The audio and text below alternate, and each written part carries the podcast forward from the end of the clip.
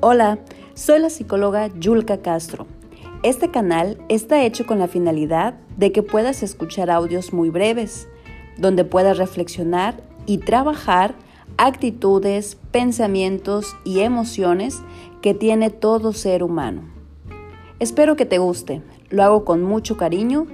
Sean todos bienvenidos.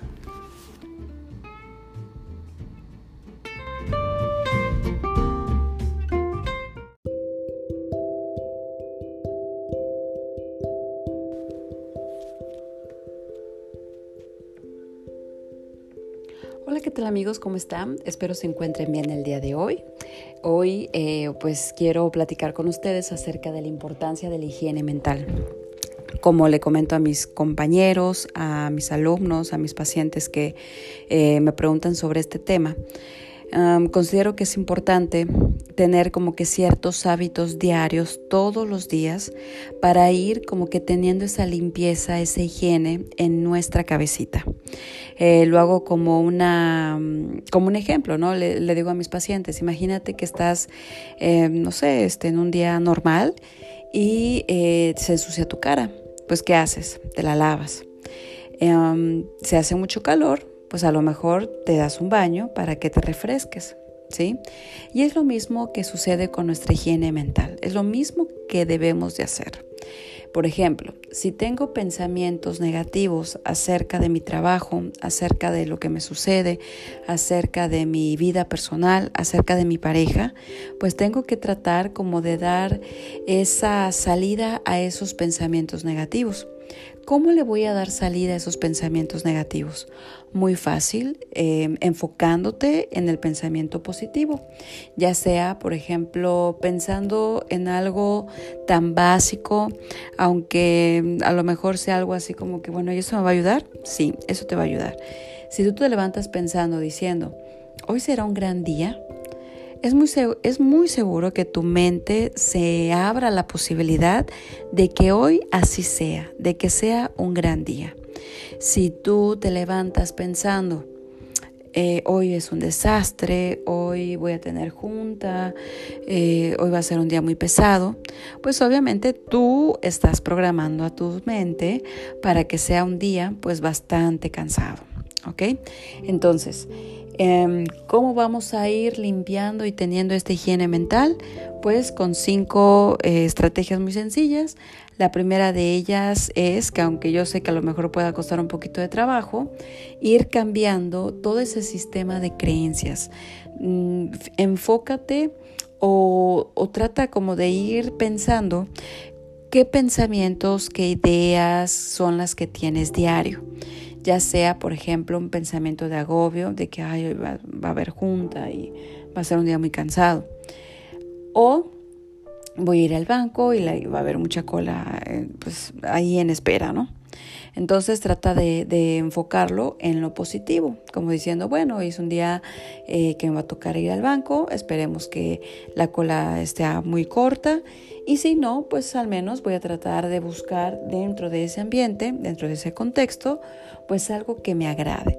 Que puede ser la musiquita que a lo mejor puedan poner de fondo, a lo mejor la plática que pueda tener con una persona que esté en la fila, eh, no se pueda yo observar a lo mejor este, cómo una mamá cuida a su hija, ¿sí?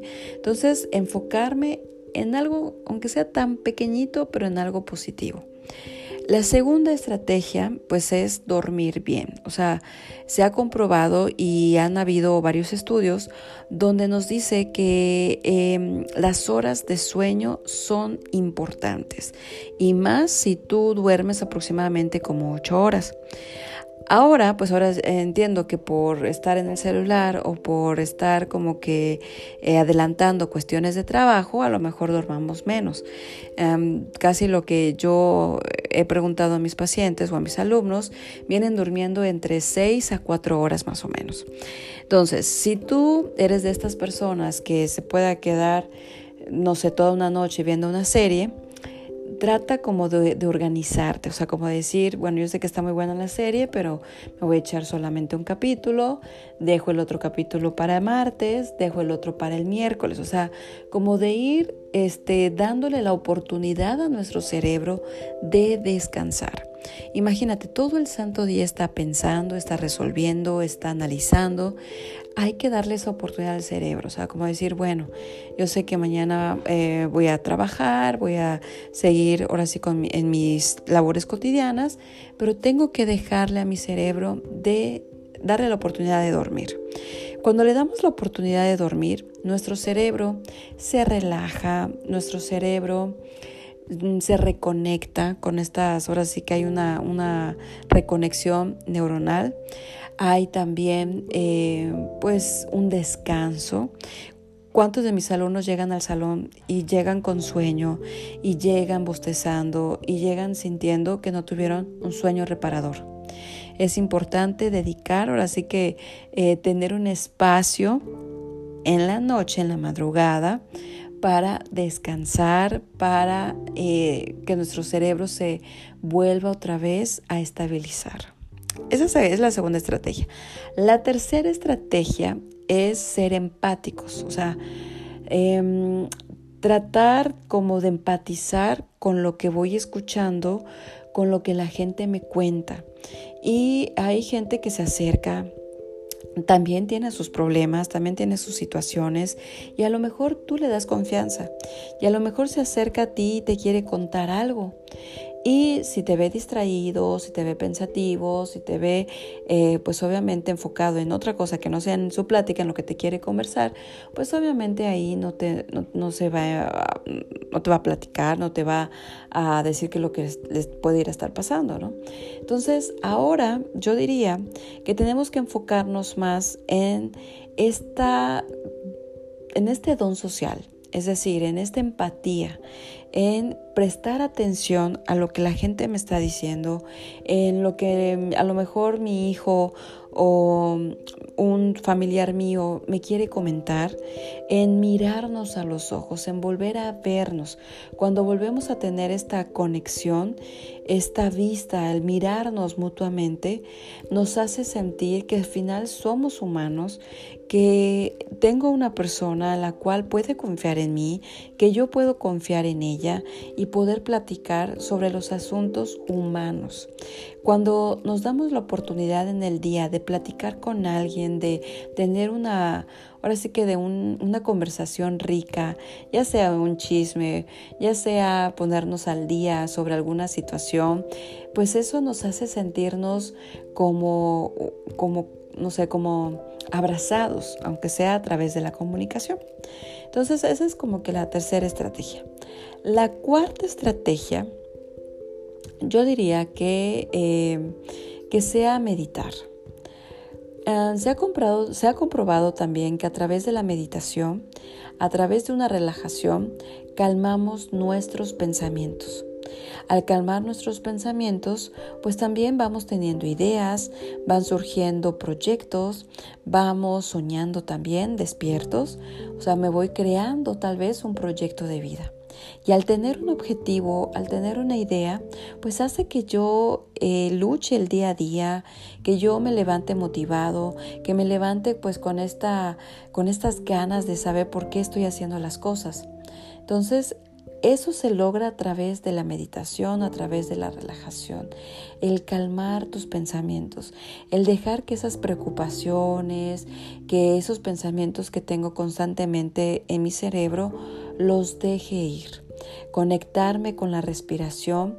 Nuestra respiración es como un recurso que nosotros tenemos donde eh, nos hace entrar en una paz mental, nos hace entrar en esta reconexión con mi cuerpo para saber qué es lo que necesita, qué es lo que quiere. Y a través de mi respiración lo puedo lograr. Por eso es importante la meditación, porque relajamos nuestros pensamientos, eliminamos aquellos pensamientos que a lo mejor nos podemos dar cuenta que no nos están sirviendo para nada y nos podemos enfocar y proyectar en lo que queremos tal vez a futuro. ¿Sí? Bueno, y la última, eh, pues la última estrategia es decirte cosas positivas, verte al espejo y retroalimentarte positivamente. Qué bien lo estoy haciendo. Mira qué bien me quedó esta ropa. Mira cómo se me ve, pues no sé, este, este peinado, ¿sí? Eh, todo el tiempo yo he visto gente que se la pasa juzgando. Es que lo estoy haciendo mal, es que yo no puedo, es que esto no me va a salir bien. Y todo el tiempo se está juzgando, todo el santo tiempo. Entonces, esta estrategia te invita a que te mm, elogies, que te digas cosas positivas, que te aprecies, que te ames y en la medida que tú te lo hagas diario, aunque sea una frase positiva diario, te vas a sentir en contacto contigo misma, contigo mismo. Y si alguien viene y te quiere, vamos a suponer, criticar tu trabajo, tú le puedas decir, pues obviamente, seguramente, con esa seguridad de, no, lo estoy haciendo bien, estoy haciendo dentro de lo que, lo que puedo y con los recursos que tengo. Obviamente cuando la gente se critica, se juzga y viene alguien y te critica tu trabajo, pues va a ser muy común que a lo mejor te sientas todavía peor, porque vas a sentirte como descubierto, te vas a sentir como chispas, este, estoy haciendo todo mal, ¿sí? Entonces hay que procurar decirnos cosas positivas. Y bueno, pues estas son las cinco estrategias que espero que apliques diario. Eh, acuérdate que es como cuando nos lavamos el cabello, que lo hacemos diario, pues para que no huela mal. Nos lavamos también la boca, pues para que no huela mal y no eh, se queden ahí como que ciertas bacterias.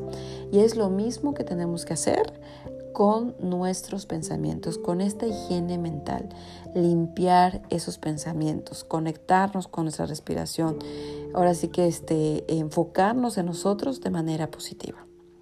Y bueno, espero que esta información te sirva.